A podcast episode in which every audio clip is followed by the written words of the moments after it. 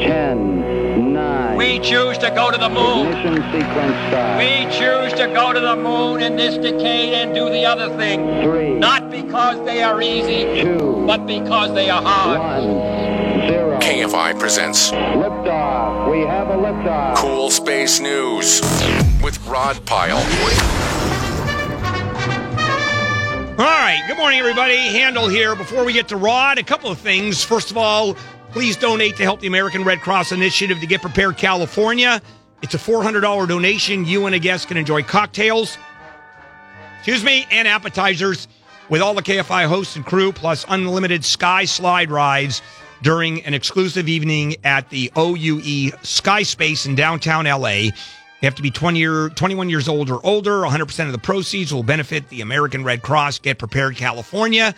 Uh, limited tickets for details. Log on to KFIAM640.com and the search is Mixer. And we won't be doing uh, this announcement uh, for another eight minutes. Okay. Now, it's uh, cool space news with uh, Rod Pyle. Oh, Rod, before we do that, uh, just the big story is recovering. The president has announced we're not going, he's not going to North Korea, which is, are you ready for this? Is fairly close to China.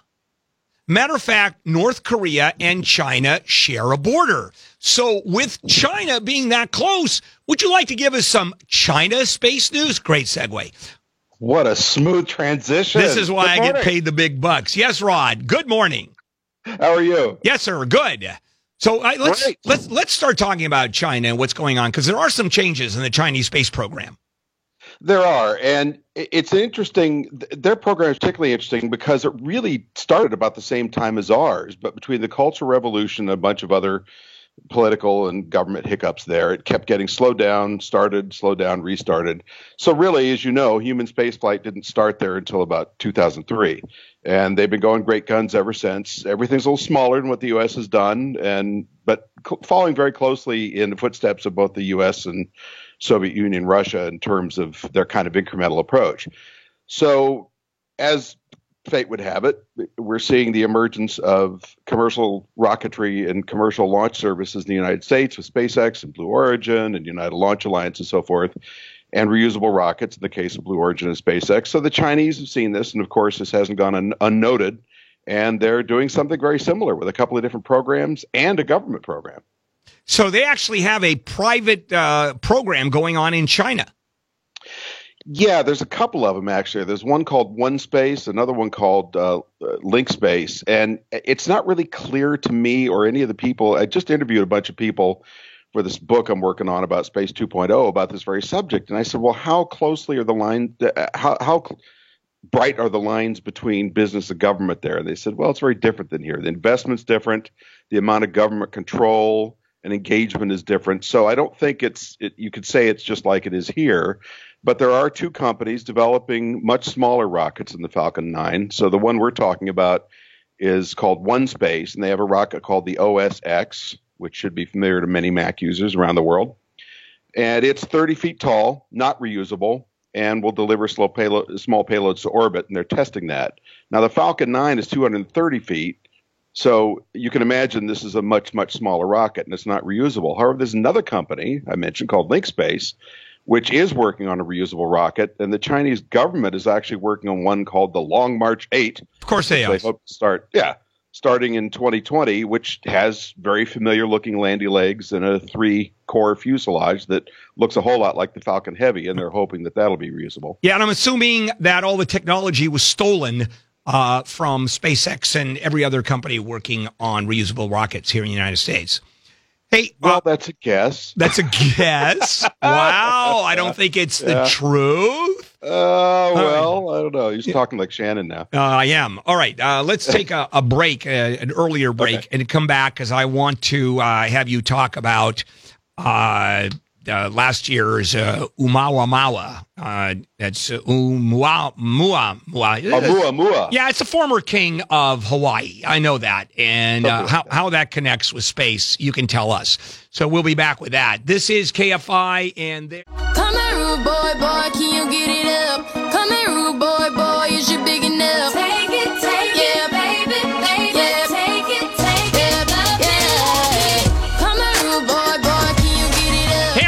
on a Thursday. Boy, a lot to talk about. Uh, big news uh, is the president has canceled uh, the summit on June 12th. Been talking about that all morning, and I'm sure Gary and Shannon are going to be talking about that big time. Uh, and uh, Morgan Freeman, 16 women have come forward. Eight women. Oh, so I doubled it. Okay. Yeah, 8, 16, whatever. Only eight. I stand corrected. All right, back we go to uh, Cool Space News with Rod Pyle, pilebooks.com. Also, uh, his latest podcast, uh, KFIAM640.com. And the keyword is Cool Space News. And it's always good stuff. All right. Uh, as uh, I said, uh, we have uh, something going on, and it's an asteroid. What is happening with this thing?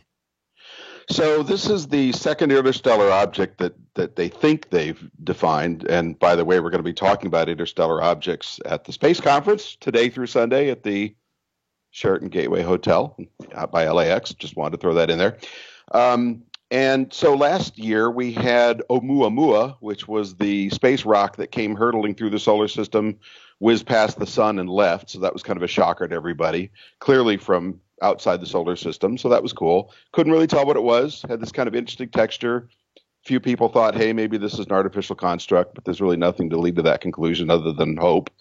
Uh, so this other object, which is colorfully called 2015 BZ509. That's not I need to quite as good as. Amuamua. That sounds much No, better. I, I kind of like a Muamua. I Yeah. wanted to name this one Handel because it's it's uh, moving the wrong way. But Excellent. you know, they don't want to do that. Yeah.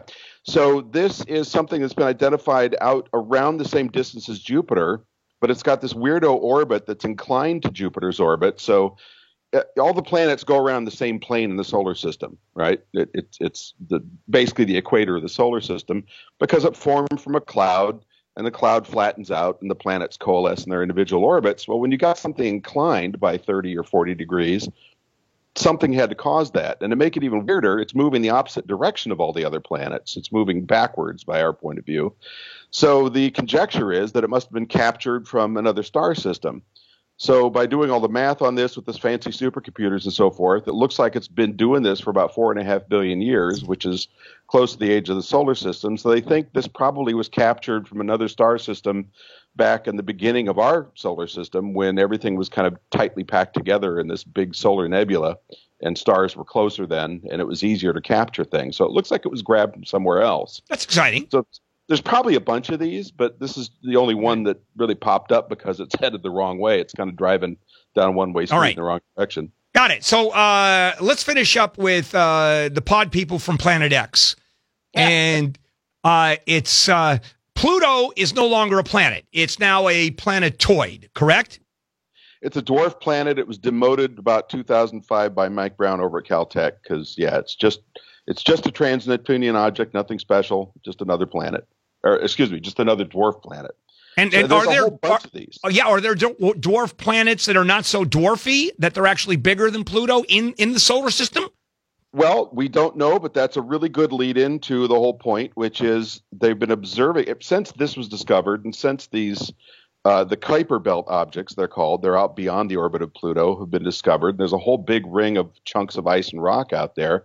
They've been starting to look at these and track these more carefully, and by entering all this in a com- supercomputer and modeling what they're doing, they've got all these weird, again, inclined weird orbits that don't make any sense if there's just a bunch of rock out there. So the the simplest conclusion, which is usually right the right one, is that there's a great big dark planet out there that we haven't spotted. And we're talking a couple hundred billion miles out. Pluto's only about 4.6 billion miles out. Something out there is causing these things to behave in a weird pattern. It could be something 10 times the size of Earth. Now that wouldn't be uh, part of our solar system, would it be, or is that is that beyond that, or they still can consider that part of our solar system? That's part of our extended solar system. So this Kuiper belt goes way out there. It's it's almost like the asteroid belt, except it's extended way, way, way out beyond so the orbit. our solar system is gravity that uh, is uh, that uh, the sun controls, right? So Right. is that's what keeps these planets going. When you go out to Pluto, how much gravity can the sun uh, can the sun uh, make? I don't have a number for you, but it's enough to keep that there, and it's enough to keep that big flattened disk of rock and ice going out billions and billions of miles past. Yeah, that. I find that incredible because it's uh, it just I can see the inner planets. I can even see Jupiter and Saturn being caught up in the gravity pull of the sun. But when you're going out Yeah. there that far, I mean, it's a little dot. I mean, it looks like a I know. star from out there. And Jupiter and Saturn kind of pull back. You figure these really small worlds, you get out to Pluto, something roughly the size of the moon, and you think, wow, really? That's got enough stick to hang out there? But there's nothing else for about, uh, you know, four light years away. So there's there's not a whole lot else to affect any of this. All right, uh, Rod, thank you. It's pilebooks.com. Uh, the, the podcasts, which are great, KFIAM640.com. The keyword is cool space news. And uh, you're, uh, is this event you're talking about open to the public? It is. There is an admission fee. I think it's fifteen or twenty bucks for a day, but um, yeah, any, anybody can come, and it's and it's geared towards the layman. So it's certainly. Oh, that sounds good. that You know what? Uh, Marjorie's out of town, so I actually may go there. So give me your cell number uh, right now, and uh, no one will call you. I'm the only one that'll call you. Okay? you bet. Yeah. Okay. You really Ron. want it? Uh, well, not on the air. I don't. Uh, no, not on the air. You don't. I once did that to Leo. Incidentally, I gave out his personal email on the air, and he was really happy with me on that one. I bet. All right. Uh, take care, Rod. On. All Rod uh, Pyle, pilebooks.com. He's got just great stuff. P Y L E.